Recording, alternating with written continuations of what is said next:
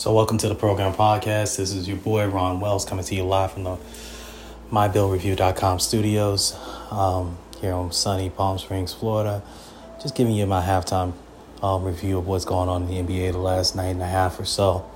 Um, the Clippers and the Lakers, that game was pretty intense considering, you know, all the missing pieces, whether it be Avery Bradley or uh, Lemon Pepper Lou Williams or, or Lou Wangs, as some people call him you know, um, missing from the game along with Montrezl Harrell and also Rajon Rondo missing from the game.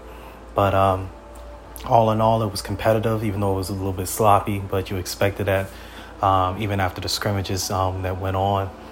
Um, but the long and short, um, LeBron did his thing at the end of the game defensively and also a good job closing out the game.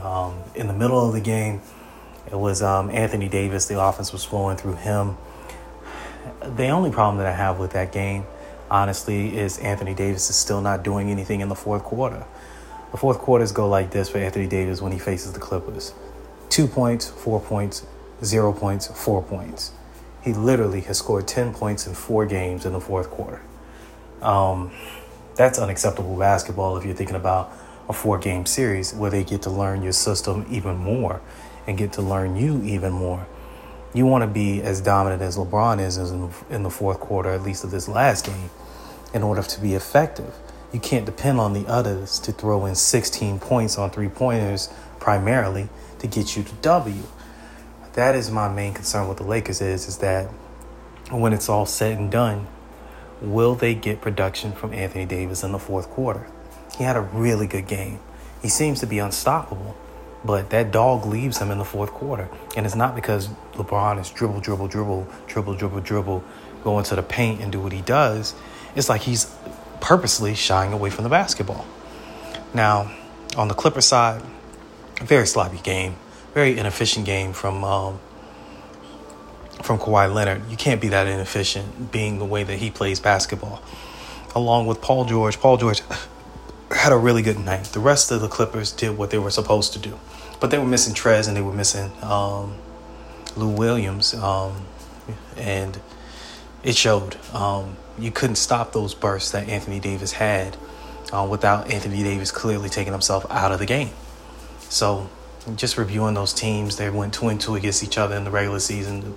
The the Lakers took the last two, the Clippers took the first two, but three of the four games are really really close. And to be honest with you, I felt like the the Lakers could have won. I'm sorry, the Clippers could have won um, all four. To be honest with you, but um, the record is two and two as it stands. The NBA did a great job in the opening night. Um, the Pelicans um, played last night as well um, versus the Utah Jazz, and they should have won that game. I don't like the minutes restrictions that they have on Zion Williamson. Look, you got him on a rookie contract. You're going to have him for his first eight years without being encumbered by the salary cap or anything like that you might as well just pay this dude and let him run, and he'll lose weight by running. But the fact that you guys are babying him, the whole objective was to get him to the freaking NBA. He's in the NBA at this point. Let him do what he does. And if he has an injury riddled career, so be it. But at the end of the day, I don't think this kid will. He's been this big his entire life. Like literally his entire life. Stop babying this mofo. Like let him play if you're to let him play. This is supposed to be the real NBA, right? Not this NBA junior that I called it prior to. Let the guy play. Utah, on the other hand, look, Mike Malone has to get that defense right. Um, they have to play more cohesive. At the end of the day, I think that they played pretty well um, and fought to the bitter end because the Pelicans, with this minute restriction, didn't deserve to lose this game. They earned the loss, to be honest with you. They put themselves in that position to lose. And that's pretty much it in a nutshell when it comes to the first night. Now the second night is still going on. The Bucks did in the um, Celtics with this small ball crap. when you have somebody like Giannis, you, you got to pick and choose to do your small ball lineups, and the Rockets are learning that too. You got you got people like Giannis and Porzingis out there at seven foot one, and they can run the floor, they can shoot, they can drive, they can penetrate, they can kick, they can do all those things. You can't run small ball as a seven foot one guy who's not obsolete. You just can't do that. You got to have a big on him to lean on him to make him do, you know, things the hard way. And they're not doing that. I get what small ball is supposed to do and intended to do. It's supposed to take inefficient guys off the floor, make them run like they're not supposed to run. But when you have Giannis in the first half with 20 some points, when you got Porzingis in the first half with 17 points, like, what are you thinking? They got to regroup and do something a little bit better than that. Otherwise, like we originally thought, the Bucks are the class of the um, of the East, and they don't even have a second a great second score. So, what are you doing there? Now you're seeing here with the Mavs going against the Rockets, and right now they're up by 10 on the Rockets because they're running this small ball crowd. And Porzingis is dominating even though he's slimmed down a little bit. Um, the telecast is talking about how he's down 8 to 10 pounds um, than he was the bulky frame that he had back in January and February. And he's being a dominant beast. Now, even though Luka is the straw that stirs that drink, like Luka is dominant, dominant. Um, other teams that got to play tonight, I got to still go back and review, but that's my halftime review, at least for the first day and a half of NBA play. It's nice to have something to talk about when it comes to sports. So I'm gonna try to be on this at least, you know, twice a week talking about the NBA and leaning into what's going on in college football and pro football. Um, pro football plans to play all 16 or have a regular regular season with no preseason. That's something of note to mention. Um, as far as college football is concerned, Notre Dame is moving into the ACC completely, at least for this season, on a league schedule where they actually have a chance to win a conference title since forever. um, the ACC is going to did a 10 plus one, but when the SEC um, decided to just do a 10 game um, conference season, in conference season only schedule, that kind of killed the 10 plus one for the ACC and all other leagues for that matter. So it looks like the ACC, SEC, Big 10, Big 12, and Pac 12 um, and the other Power 5 school are all going to run um, the 10 game season structure and play their leagues. Um, recruiting is non existent in college football, so um, when it comes to on campus visits, but people are still signing or rushing to sign.